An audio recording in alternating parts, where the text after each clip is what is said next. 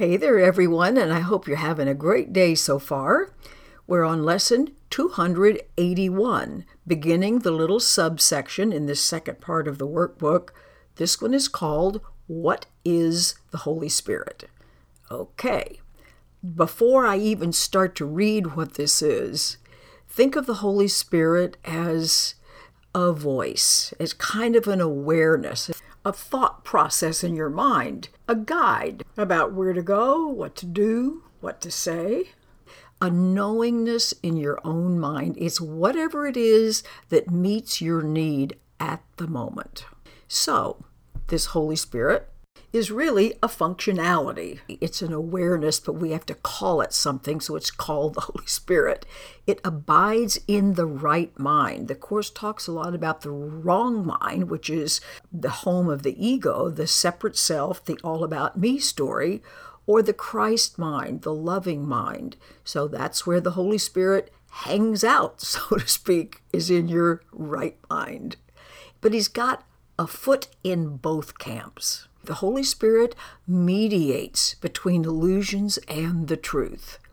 Since he must bridge the gap between the reality, what's true about us, and our dreams, our stories that we've made up, perception leads to knowledge through the grace that God has given to him. In other words, he can know what it is we think is true, but also know what's actually true. So he is this gift of bridging the gap to everyone who turns to him for truth. So, across the bridge that he provides, our dreams, our stories are all carried to the truth to be dispelled before the light of knowledge, where we can go, oh, this is the way it actually is. There are sights and sounds forever laid aside, and where they were perceived before, Forgiveness has made possible perception's tranquil end. Remember, this course is about cleaning up our perception. Perception relates to, of course, what we perceive through our hearing, our seeing, our smelling, our touching. In other words, the world of form appears to be because we've made up this ability to perceive things. So, knowledge is what is beyond this course. Knowledge doesn't need any sensory apparatus because there's no body involved. But we've got to get our perception more and more and more cleaned up so that there is the possibility of finally experiencing the truth, of experiencing knowledge. So, the process of forgiveness is how we keep moving toward a cleaned up perception, and therefore finally perception's tranquil end as we become aware of the truth directly. So, the goal that the Holy Spirit's teaching sets is just this end of dreams. For sights and sounds must be translated from the witnesses of fear to those of love, because now what you see through the eyes of judgment and grievances is very scary. And when this is entirely accomplished, this translation from being afraid all the time to be loving all the time, then learning has achieved the only goal it has in truth. For learning, as the Holy Spirit guides it to the outcome he perceives for it, becomes the means to go beyond itself, to be replaced by the eternal truth. In other words, there's really no purpose in learning if you're just learning how to be more special. But if you allow the Holy Spirit to guide the learning, it's going to move us toward the truth. If you just knew how much your Father yearns to have you recognize your sinlessness, your innocence, your beauty, your absolutely irreplaceable nature, you would not let this voice, this Holy Spirit, appeal in vain, nor turn away from his replacement for these fearful images and dreams you made, as compared to what's actually true about you and everything else. The Holy Spirit understands the means that you've made, our intellectual abilities, our talents, everything else, by which you would attain what is forever unattainable to be a successful, special, separated personal self. And if you offer these means to him. He will employ them, the ones you made for exile, to be separate and special, to restore your mind to where it truly is at home. From knowledge where the awareness of the truth has been placed by God, the Holy Spirit calls to you to let forgiveness rest upon your dreams and be restored to sanity and peace of mind. Without forgiveness, your dreams will remain to terrify you. Because remember, when you see what's wrong out there, it feeds the idea of what's wrong with you and the great fear of punishment, and you will just stay terrified all the time.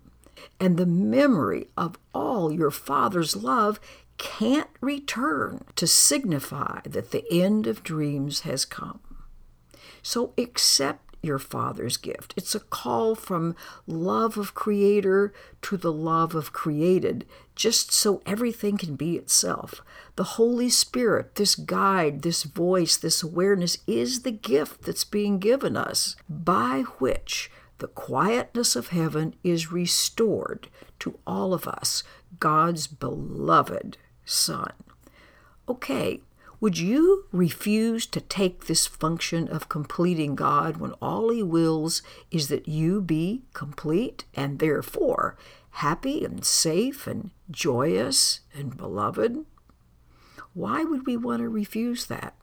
Why is being a separate, special self better than being absolutely everything in the universe? And the Holy Spirit is this awareness, it's the thought process that just kind of comes to us unbidden. You can call it your intuition, you can call it your guidance. It's always going to be love directed, not fear directed. Okay, now we're going to move on to the specifics of lesson 281. I can be hurt by nothing but my thoughts. Remember, my thoughts show up as the forms in my world. My thoughts and my world are exactly the same in all details. So when it seems like something outside is hurting me, okay, it's simply a mirror, it's simply a reflection. We cannot reiterate that too many times because if you think the world is independent from you, you're going to think things unrelated to you are going to get you. So we need to be reminded I can be hurt by nothing but my thoughts. My thoughts sometimes show up as form, but they're nevertheless my thoughts. Okay, Father, your Son that would be you, is perfect. Perfect. When I think that I'm hurt in any way, it's because I have forgotten who I am. I've forgotten I'm your son and that I am as you created me. I haven't ruined myself. Your thoughts, that's these capital T thoughts, which is like reality, can only bring me happiness. If I'm ever sad or hurt or ill, it's because I've forgotten what you think.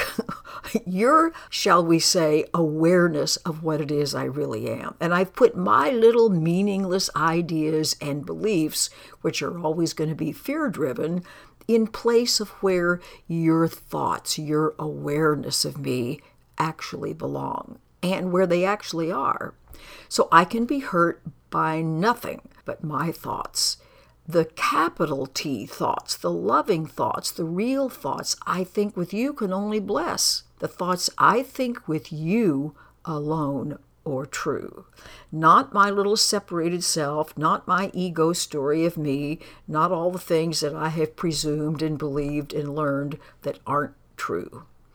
Okay, so I'm not going to hurt myself today, for I am far beyond all pain. In truth, where I actually live is beyond all pain. My Father placed me safe in heaven, in the joined state, watching over me, loving me, protecting me, and I would not attack the son he loves. That's myself or everything else, because what he loves is also mine to love, to be joined with. And the more I love the everything else that is, the more I will experience being loved and safe and at home. Very important thing to keep reminding ourselves of over and over and over again. I am hurt by nothing but my thoughts. I clean up my thoughts and I'm safe. Have a beautiful practice today. Be very safe. Bye.